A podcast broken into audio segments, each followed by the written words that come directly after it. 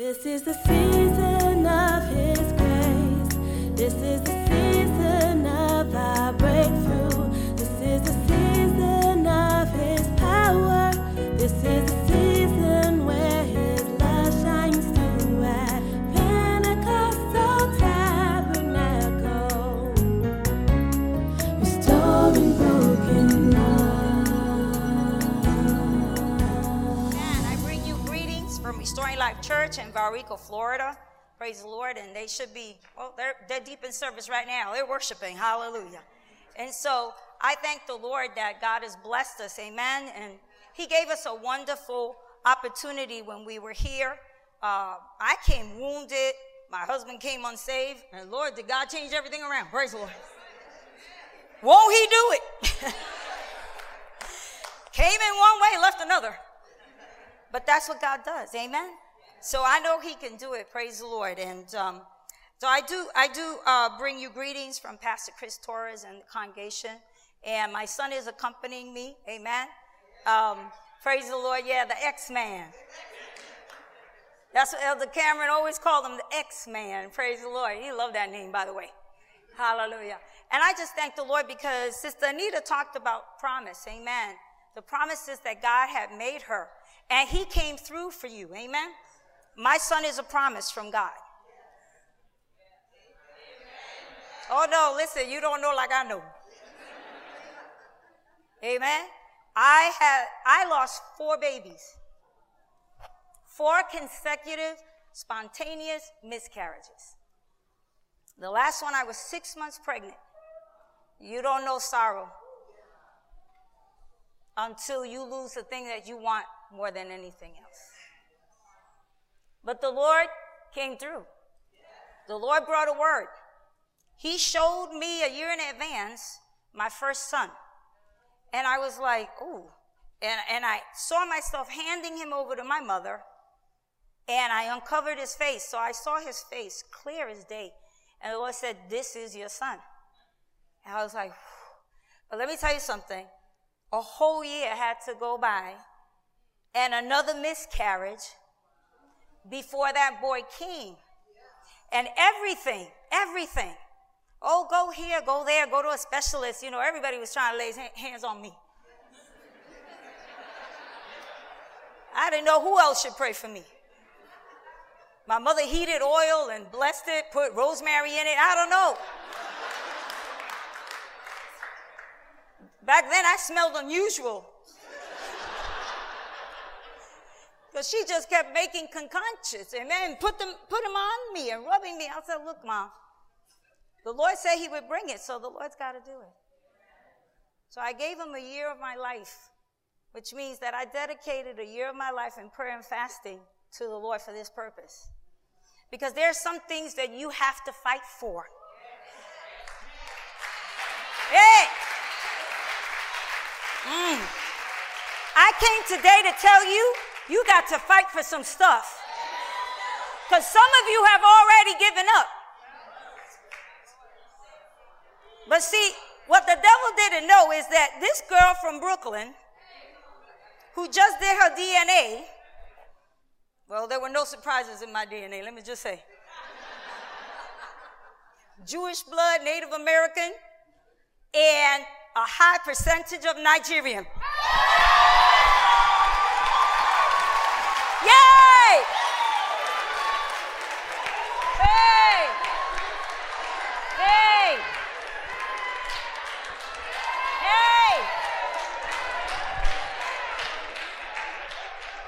Like, no wonder I can move.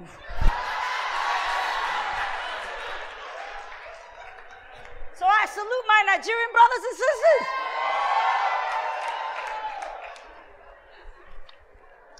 and sisters. Amen.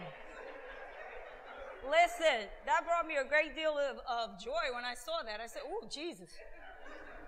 I said, well, go ahead, Lord.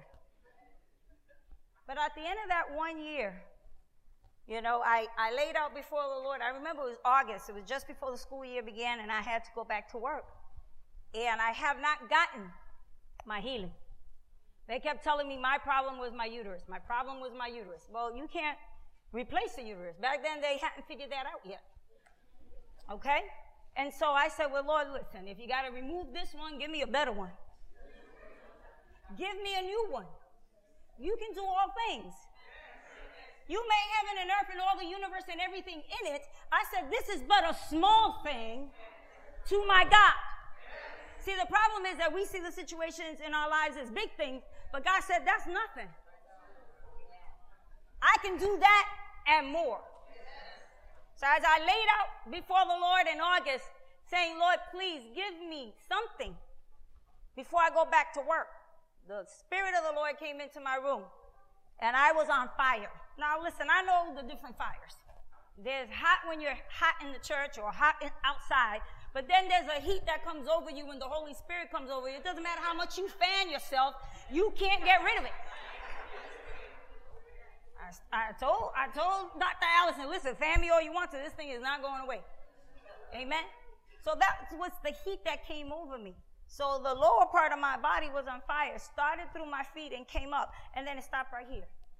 Now, of course, I called my mother because I was afraid. Listen, I'm not too grown to admit I got afraid. So I called my mother. I said, Mommy, something's wrong. Something's happening. She said, what's going on? And I explained to her. She said, what were you doing when this started? I said, I was praying. She said, get back over there. Why are you on this phone with me? Go over there and let God finish what he started. That was August. And I didn't know I was pregnant. Listen, by the time I got to the doctor, no symptoms, no nothing. No changes. No morning sickness. Listen, when God do something, he do it well. Praise him. I said, no morning sickness. Hallelujah. And I, by the time I went to the doctor, I was three months. I had finished a whole trimester and didn't even feel a thing. But listen, when I came home and I said, Mom, I'm with child. She was like, ah, you know. Listen, it was a blessing. So I would always tell people that my first son is my miracle baby. And one day when Xavier was little, really little, he said, well, Mommy, if he's the miracle, well, what does that make me? I know, right? He had all these blonde curls. Oh, he's okay. And, and I, I, I was like, hmm, that's easy. I said, listen, your, your brother was a miracle. You're just God showing off.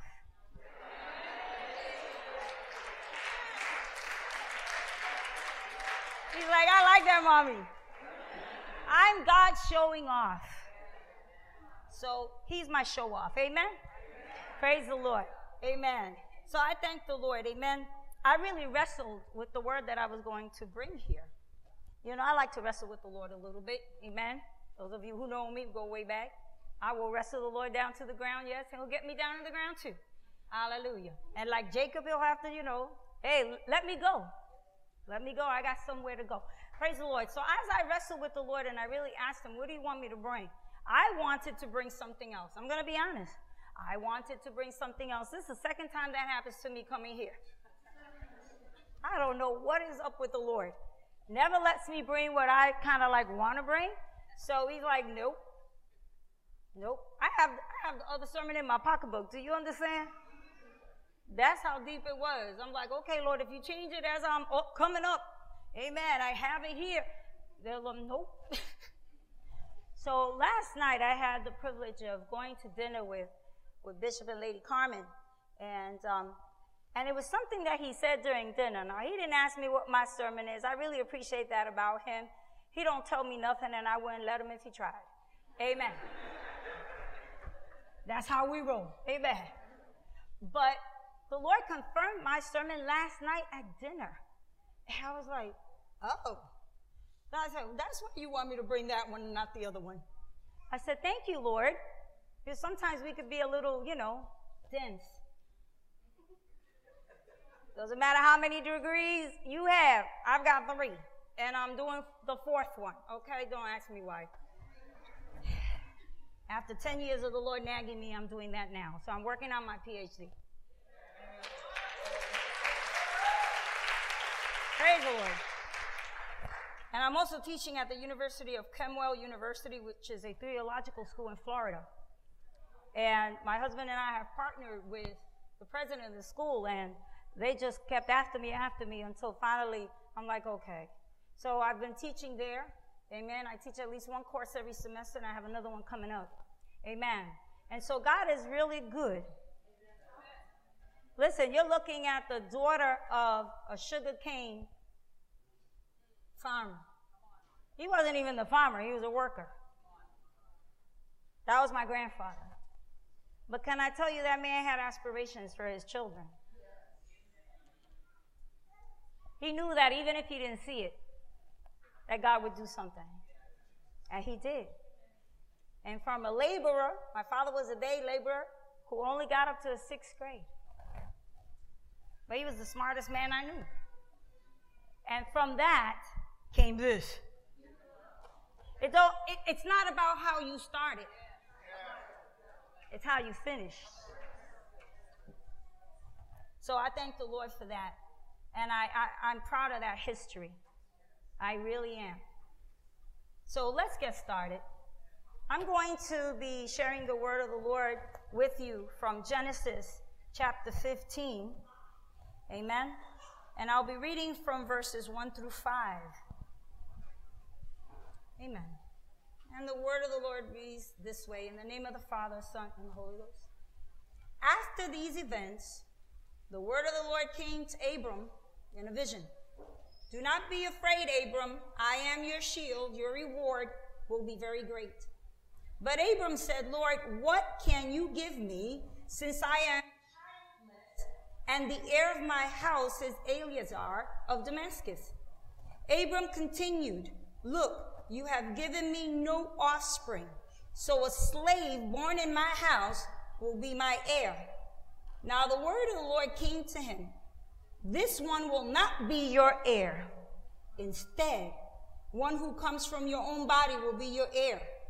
He took him outside and said, Look at the sky and count the stars, if you are able to count them. And then he said to him, Your offspring will be that numerous. Abram believed the Lord, and he accredited it to him as righteousness. Listen, it's a, a well-known passage, but God gave me a, a kind of a different slant on it. And this chapter comes on the heels of Abram, and he wasn't even Abraham yet, okay? At this point, he's just Abram. He was just father. That name Abram just means father. So what a cruel joke. What a cruel joke for your parents to name you Abram and you are still childless. We're not talking about being childless at twenty and thirty. We're talking about being childless at ninety. Do you understand? That's a whole different story. But the Lord knew what he was doing. For the Lord sees what he has over you before you understand what it is. As a matter of fact, if you don't understand what it is, you're in a good place. Because he didn't either. So Abram had just gotten back from defeating four other kings. And he went with three hundred eighteen of his own men, who he equipped to be soldiers, born in his house. And he brought back Lot, his nephew, but he also brought back women and other people that had been taken from Sodom and Gomorrah. God showed Abram a great defeat, amen, with his enemies. But no one asked Abram to do this. No one asked him, amen. He intervened out of the goodness of his heart. Some say because of Lot, but others say because he was a just man and he hated injustice. I think he hated injustice. So the kings, after the victory, they decided to get together and said, you know, we have all this treasure for you. Well, first of all, Abram had already been blessed. The Lord had already been giving him and giving him more than he had already left her with. Amen. So it wasn't like he was in need. But I like what he says to them. He says, no, I do not want your treasures. Amen. Least you end up saying to me one day, we made Abram rich. Now that's interesting, because he said, I, there's no way I'm going to allow you to take the credit for what God is doing. There are times in your life when you can't let others take credit for what God is doing. I'm not saying there aren't good people, but you can't give anybody credit for what God has done. And so he says, no one will be able to say that you were my reward. God always shows up in time. So just when the world is ready to try and reward us, God has to show up and say to us, "You, I won't allow you to confuse my blessing with gifts of mankind." They, you can't mix those two. They're like oil and vinegar. You can't mix it. Because God's stuff is so much better. And not only that, but it's sacred. And it's set apart just for the work of the Lord over the anointed children of God. So that's why we can't mix the two. I see a lot of mixing going on. And the problem is that when we start to mix, we get to a point where we don't know what God is and what's not of God. Well, did God speak or did he not speak? There's a mixing. So God had to step in and make sure that the enticements that they were offering him, those enticements were from the wicked. Listen, there'll be a time where you will be in great need. The Bible says that in this world we will have tribulations. I'm not here to tell you that this is a walk of roses, but I am here to tell you that God will walk with you, which makes it capable for you to get through the rough times. And so God is capable, more than capable, of re-rewarding his children. He don't need the wicked to do that. He can do that all by himself. So we see here that God shows up to Abram in a vision. In a vision. Now, first of all, I don't know how many of you have ever had a vision, but usually you are not asleep when you're having a vision. Say amen. Amen. I've heard people say, well, I had this vision. Were you awake? I was asleep. That's not a vision. Let me explain what a vision is, praise the Lord. A vision is something that you have when you are wide awake, okay? And it can happen at any time. Many times I'll have a vision and I will be in prayer, or I will be in my, in my prayer time when all of a sudden the Lord interrupts and shows me something. Mm.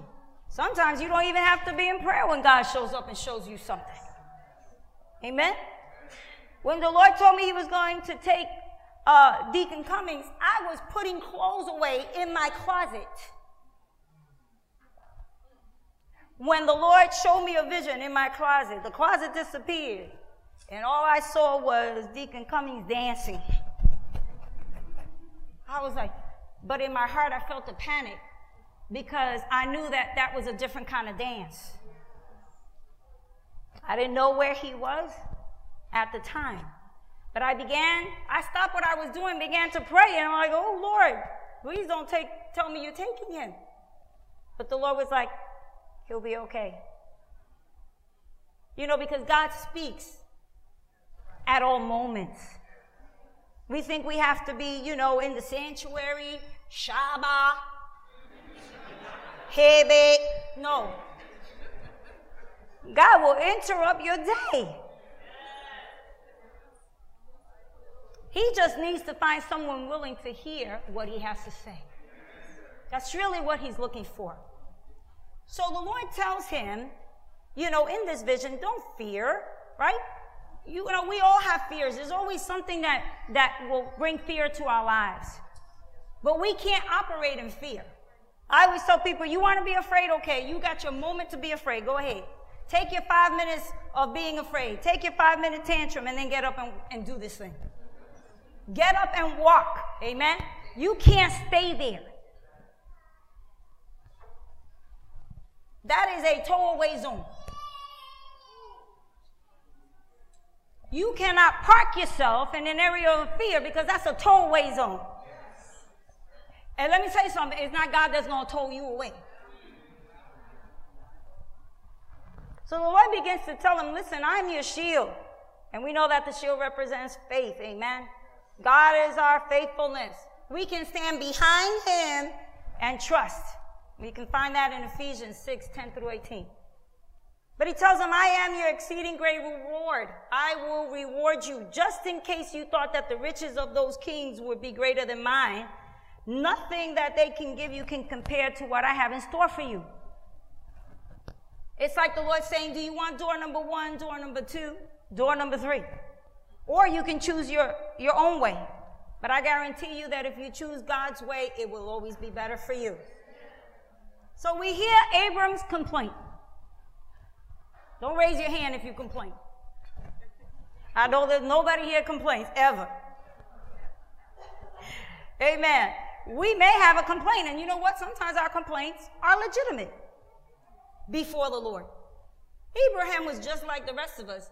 You know, when the Lord shows up, well, first of all, I think that was a good thing, that he took the opportunity and said, well, while you're here, while you're here, let me tell you how I feel. See, when the Lord comes, that's when you need to tell the Lord how you feel. You need to tell the Lord, this is my, this is my angst. This is my complaint before you.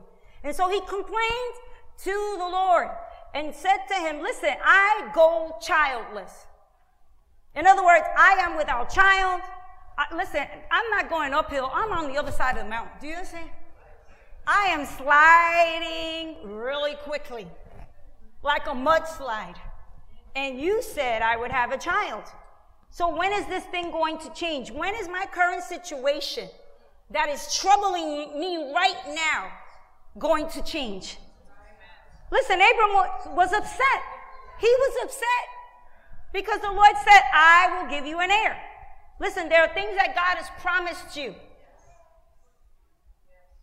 And I know that the waiting time, let me tell you something, from the declaration to the manifestation, that in-between part is called the waiting time. That is the hardest time in a Christian life, is during the waiting time. But if you can get through the waiting time, then you'll be able to see the manifestation. Can I tell you, a lot of people get lost in the waiting time. A lot of people fall off. A lot of people fall off. And I'm so grateful that Sister Anita, you know, owned up to the fact that she laughed in her heart like Sarah. I think you're not the only one. Sometimes we'll do that. Oh, Lord, I've heard this word before. Well, here you come with the same word. That, that kept happening to me and my, everywhere we went. It didn't matter. Grocery store, Walmart. The word of the Lord kept coming. Okay. Technical difficulties. There you go. That better? Amen. And so sometimes, amen, you know, we get troubled and upset. Amen. But the Lord said to him, you will have an heir, which is the thing he wanted the most. Amen. He had money, he had slaves, he had cattle, he had everything. There was one thing that he could not buy. Mm. There are things money can't buy. There are things money can't buy, and no medical science in the world can, can, can fix you or do something if God don't intervene. So there are things that only God can do. And it's interesting because he had a solution. Aren't we like that sometimes? God will give a word and we say, well, let me help the Lord along. Let me just, let me just help God. I always tell people, take your hands off of it. You're not helping, you're making things worse. And not only that, but you delay the process of the Lord. God doesn't need our help for anything. He needs our obedience. But see, we get that confused. We want to help God because helping God is better than obeying God. But I am here to tell you that obedience is much greater than your sacrifice, because the Lord said, I'm looking for your obedience. Woo! Listen, that's a nasty word, obedience. Preach to me about love, sister. No, I want to talk to you about obedience. Because Abraham had already gotten a word, but he, he is with a plan. Yes. He was a man with a plan. And he begins to share his plan with the Lord, which I thought was pretty funny. Well, Lord, let me tell you what I thought of. I have a young man that has grown up in my household. His name is Eleazar. He was a slave born in my household, but obviously he had come to love this young man, amen, and saw him as a son. As a son.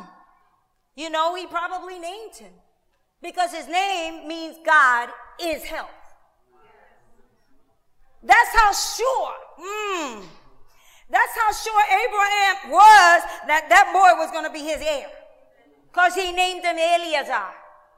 God is help. This is the help that God has brought me.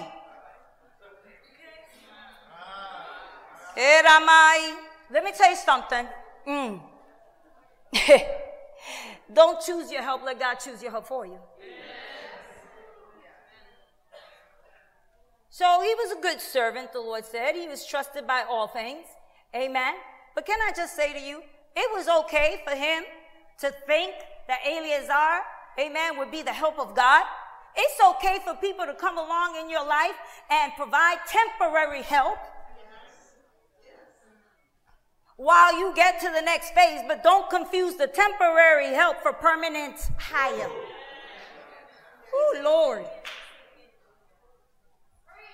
Hey, because that's what's happening in a lot of churches, and that's why they're failing, because they confuse temporary help with permanent placement. Yes. Hey, but temporary help is not the same as permanent placement. Glory to God. So no one can really replace the real promise of God. So the Lord listened to his foolish plan. Heard him out. Eleazar, the Bible tells us Eleazar was from Damascus. And I found this very interesting because the Hebrew interpretation for Damascus is silent is the sackcloth weaver. Sackcloth. Okay, that should have been the tip off right there for Abram. Because sackcloth is associated with mourning clothes. You put that on when there's been death. So if Abram had stuck to his plan, what he didn't know was that the plan of God was for life, but his plan was for death.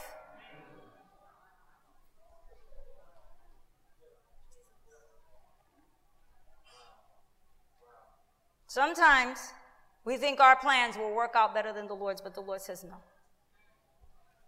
And even though Eleazar was loyal, had proven himself, that doesn't mean anything. See, sometimes we get caught up in a person's personality, charisma. Oh, but she's so nice. He's so nice. Well, is he a sack, is he wearing sackcloth? Is she wearing sackcloth? You better ask the Lord where they come from. They might be from Damascus. And you're waiting for Bethel.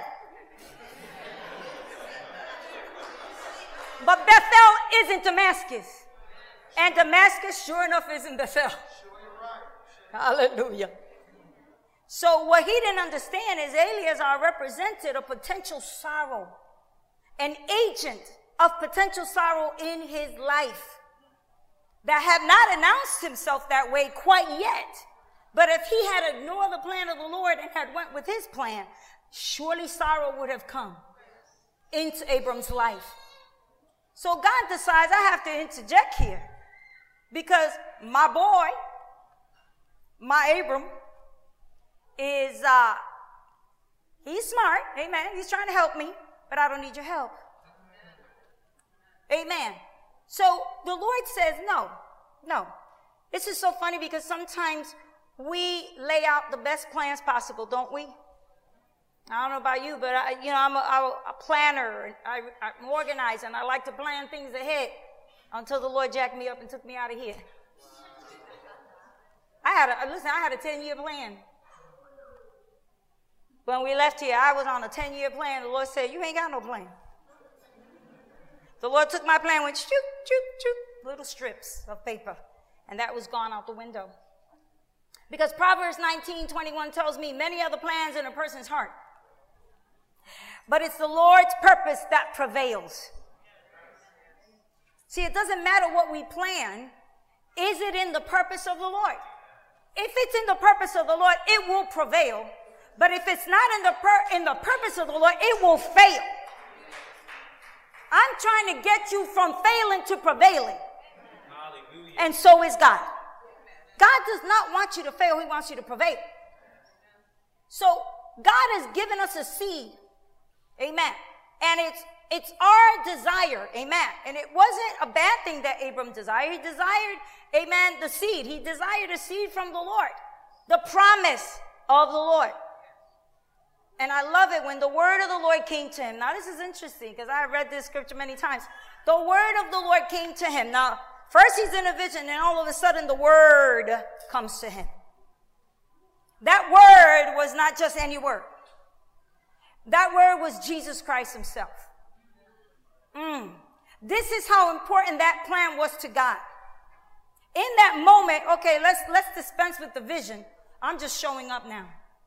Because I can't let you do what you're thinking of doing.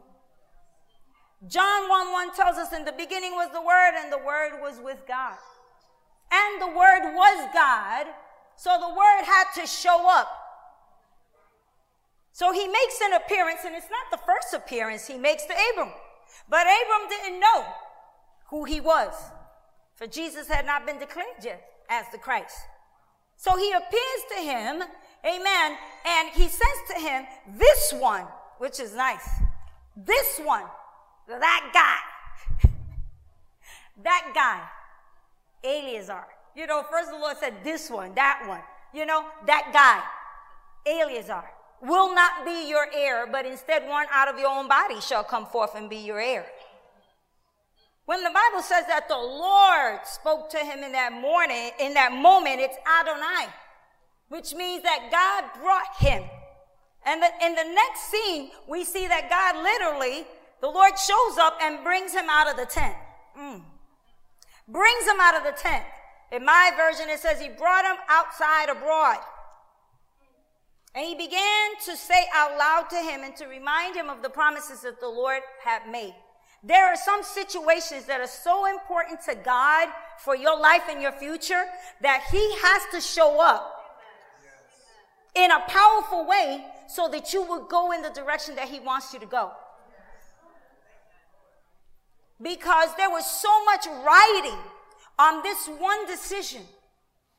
God will take us to a moment where, where everything that he wants is riding on one decision. We can't blow it. So he takes him outside of the tent, because let me tell you something. There are some promises that are too large for the tent.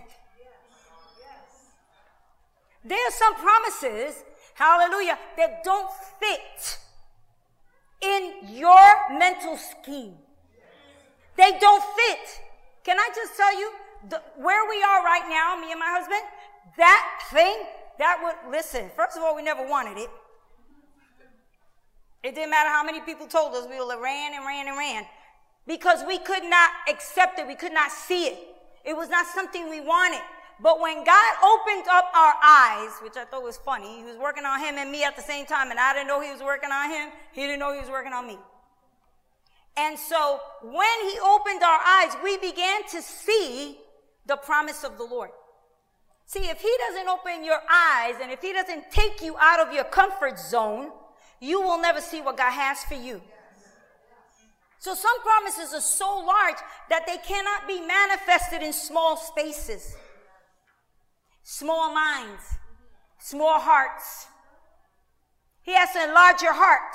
He has to enlarge your mind so that you can understand things the way God is trying to give them to you. So the tent, let me tell you something, the tent was, was fine, okay? It was a temporary shelter. And I'm sure, like my son said once, it must have been fancy. Maybe he had a real fancy tent. Maybe he had an extension added to the tent. A double wide, as they say in Florida, double wide. And so maybe it was really beautiful and luxurious. And maybe he had gotten used to being there, amen? God moved him out, and he moved him into a tent, and the tent was comfortable, amen? He had made a dwelling place for himself. The problem is that God wanted him out of there. So that temporary shelter became a limitation to what God wanted him to see. Sometimes a tent represents our understanding, okay? So sometimes the tent represents your understanding. Sometimes it represents a limited vision. There's only so much you can see from a tent. You can't see everything. A tent can also represent your unbelief. Are you trapped in the tent of unbelief? Sometimes the tent is mistrust. Sometimes we actually think that God is like us. And the problem that I, and I, I think about this all the time, is that we want to ascribe to God characteristics of man. But God is not man. So what happens is that since we distrust humans, right? Then we think that we can also distrust God. And so we think that he's one of these guys on forty-second street with the three-card Mountie. And we suspect that he's going to change the game in the middle of the game. God is dealing with some stuff today. But God is not like that. If he said it, we can trust him to do it. So that tent could also be the tent of, yeah, yeah, I heard this before. Sure, sure. I've heard this before. I have a nephew who has Down syndrome. And he's very naughty. just, he's naughty. He's twenty-three and he's naughty, okay? And sometimes he likes to bother his brothers, okay? And so when his mother catches him or his brother tells on him, you know, my sister will confront him and say, Peter, that's not nice, blah, blah, blah. And he goes, say sorry. He goes, sorry, sorry. Sorry, sorry. With this face, we call that the Peter sorry, which means we ain't sorry. So we preach in our church, don't do the Peter sorry. When we talk about Peter, Peter looks and smiles. He knows what we're talking about. So sometimes we say to God, sure, sure. Yeah, yeah. Is that tenth the tenth of our past experiences to the point where we are locked in place because of what we've been through? So we can't get out of what we already been through. Or is that tenth the tenth of I can't do this because this is bigger than the dreams that I could see for myself? Or is that the tenth of I am unworthy? Why would you call me? Why would you ask me to do this thing? Have you not looked at me? Listen, everybody got an excuse why they don't want to do what God says. Even Moses. The Bible says he was wise and all this stuff. And then in the next verse, I can't even talk. What? Every time I read that, I'm confounded. How you go from being wise, the Lord said you're wise, and then I can't even talk, Lord.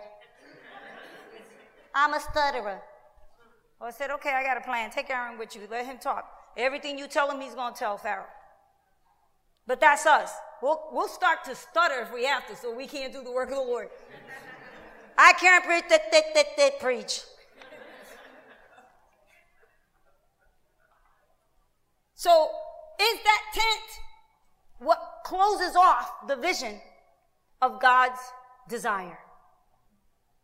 God's vision cannot dwell in mortal buildings. Now, we learned this back in Exodus. If you go to Exodus, where he said, listen, my presence is, is listen, that's fine, that tent is fine, but I need to be with the people. Tell the people to come out, amen, and I'm going to come down. Because guess what? There is no dwelling place that can hold on to God's power and presence. Mere mortals cannot hold on to God's presence in small spaces.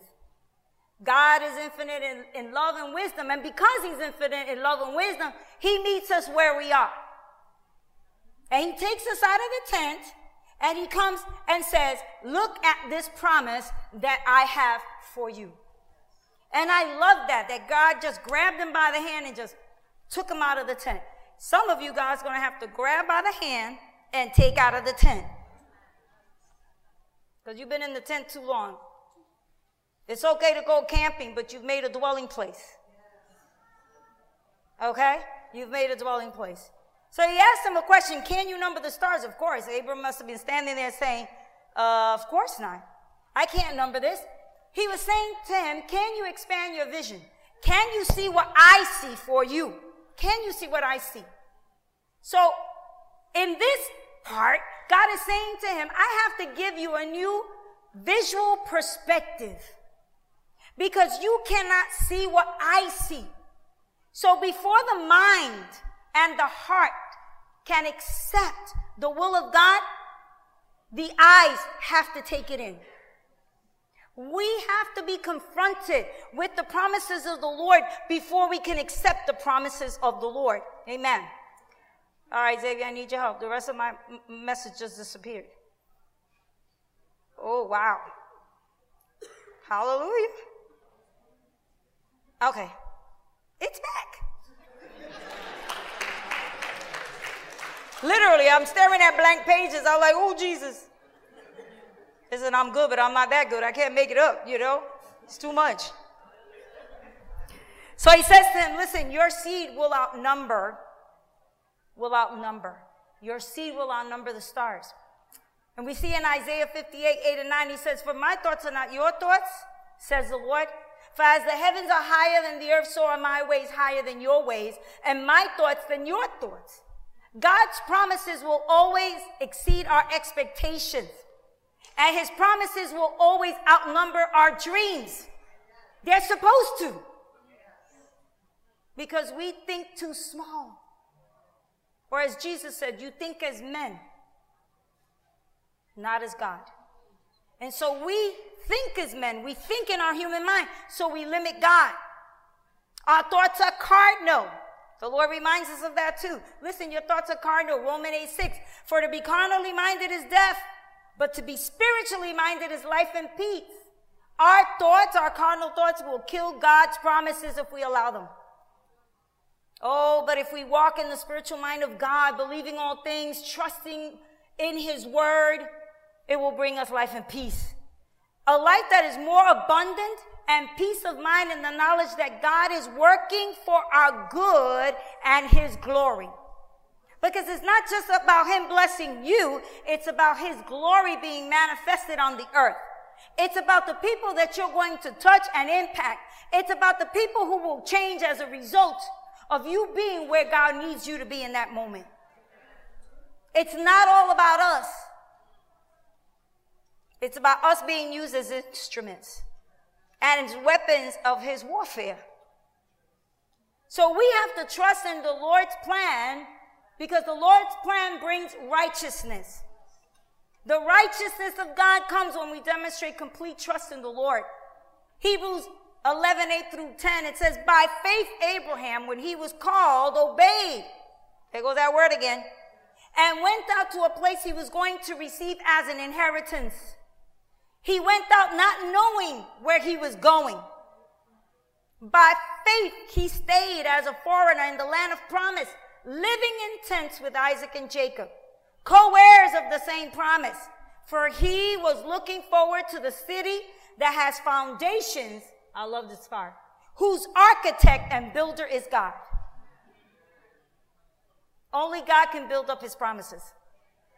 Abraham's faith was counted to him as salvation, even though salvation hadn't come yet.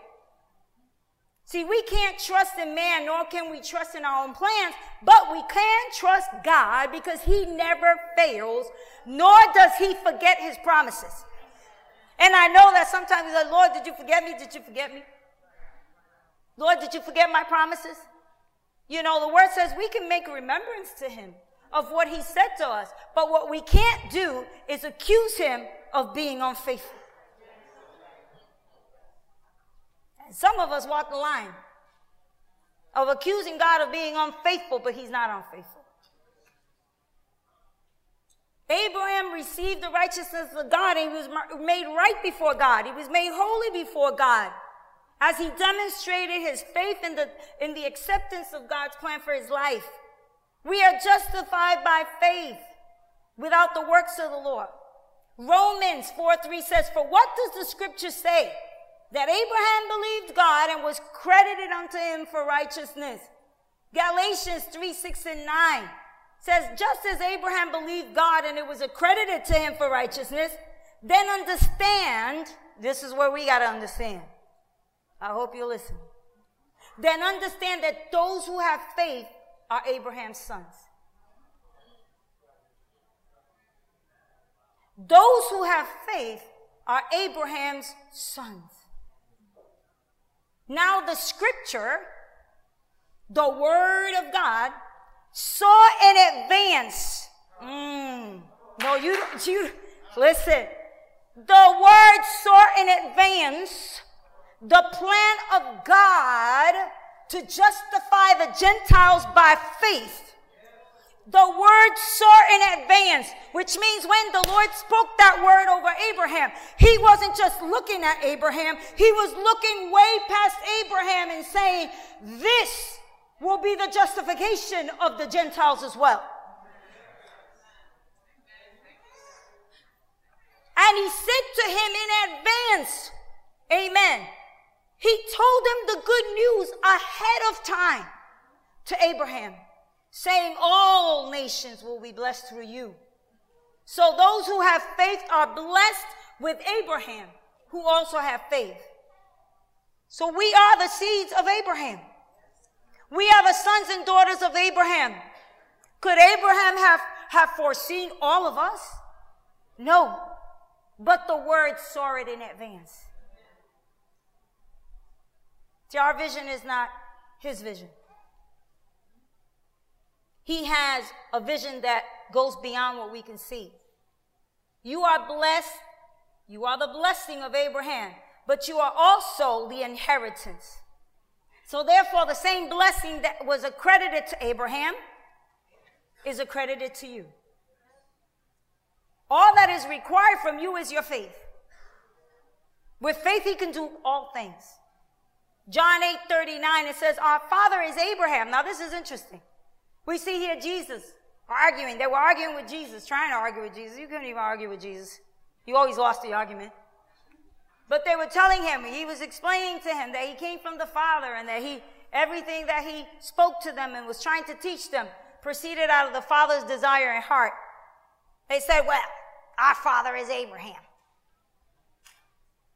They replied to him, our father is Abraham.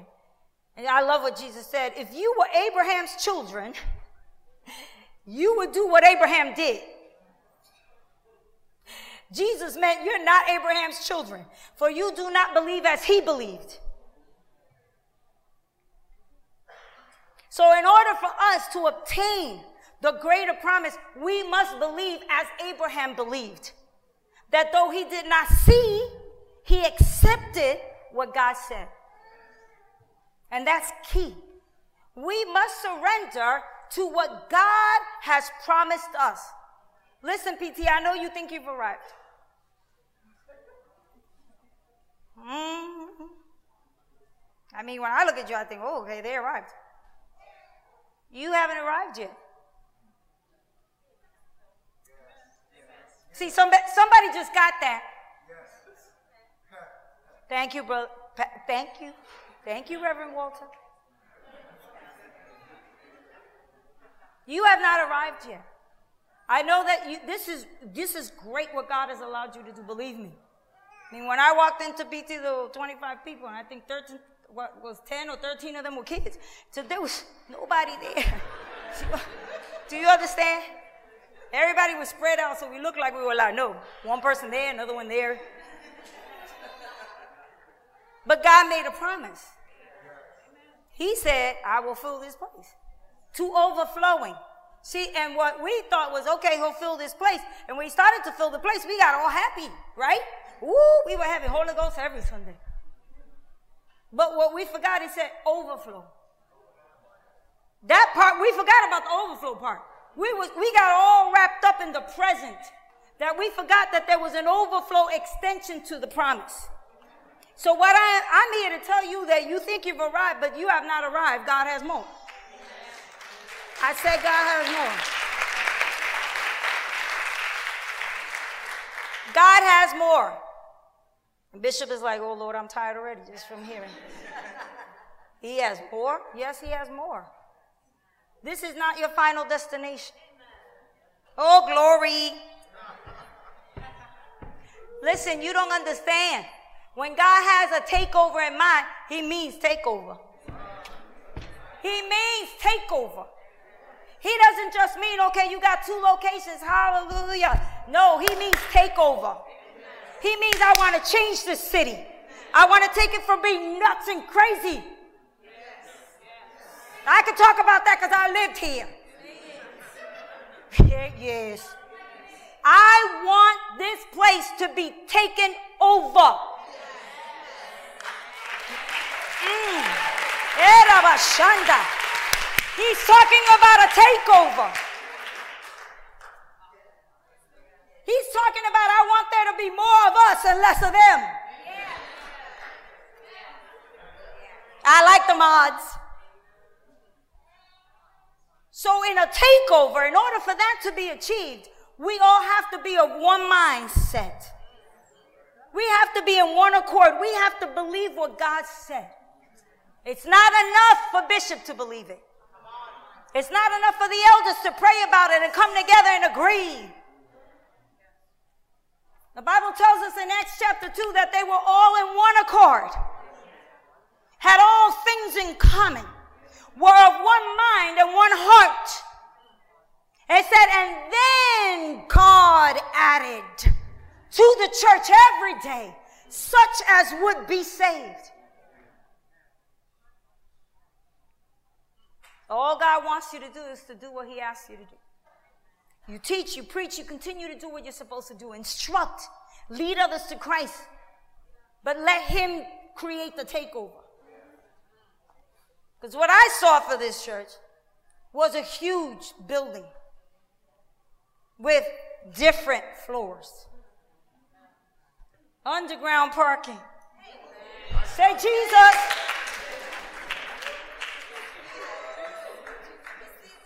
Yes.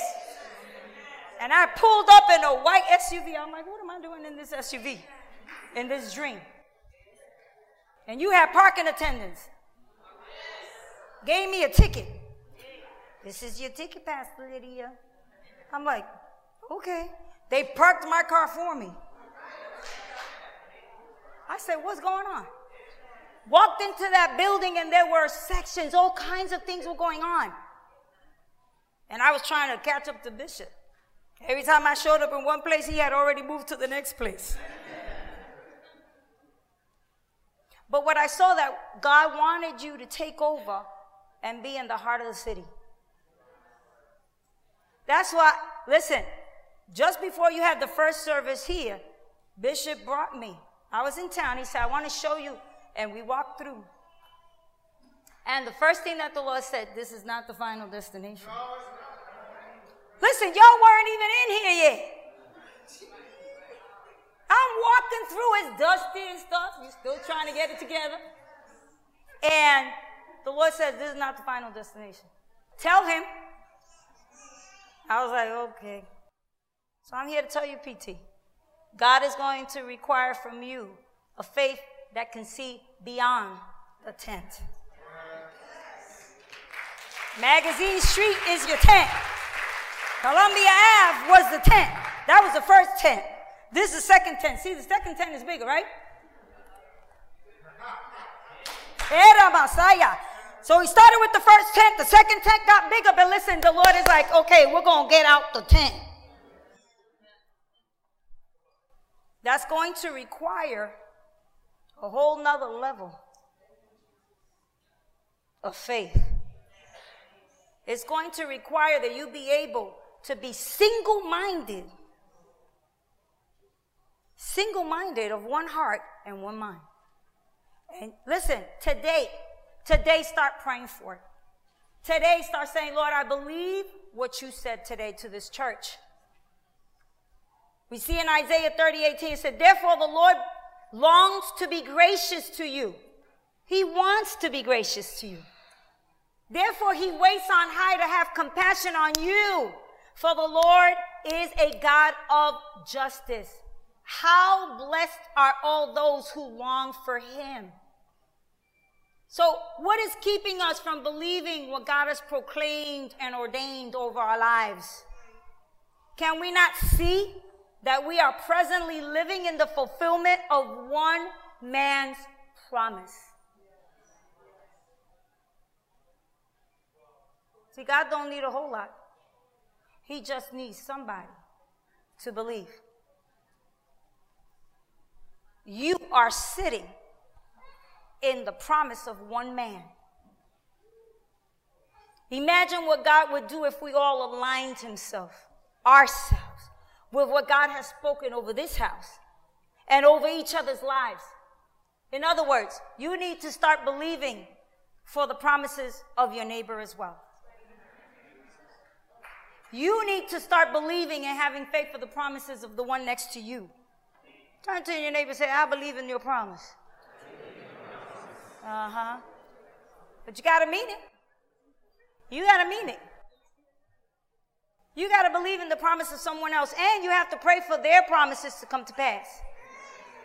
For as you are faithful, faithful in praying for the promises of the other, the Lord will see to it that your promise comes to pass. Micah seven seven says, but as for me, I will watch expectantly for the Lord. I will wait for God, the God of my salvation. My God will hear me. We are here waiting expectantly for the Lord, for the promises to come to pass. Listen, I'm a living example of the promises of the Lord. I was a promise to my father. I was a promise to my father. The enemy tried to kill me twice before I was a year and a half old. But my father held on to the promise. He said, you said, you said, I didn't say, you said. See, and the problem is that the covenant that God makes with you, it's about him, not you. He said, you didn't say. What I say means nothing, but what God says, that I can stand on. You can't stand on the word of anybody these days. Forget about trying to stand on the word of a politician. Oh, well. But we can stand on the word of the Lord. Are you ready to stand on the word of the Lord, P T? This is a challenge to this church. Listen, I wanted to bring a nice sermon on the seed. Maybe another day he'll get me, give me a chance to do it, but it wasn't today. He said, I need you to remind them of the promise. I need you to remind them of the promise. And it's interesting because I was here when the promise went forth. You see how God does? You were here when the promise went forth. So it's only fitting that you will remind them of the promise I still have. So listen, live right. What does the Lord require of thee? That you would live and walk in righteousness and walk humbly before you, Lord. Amen?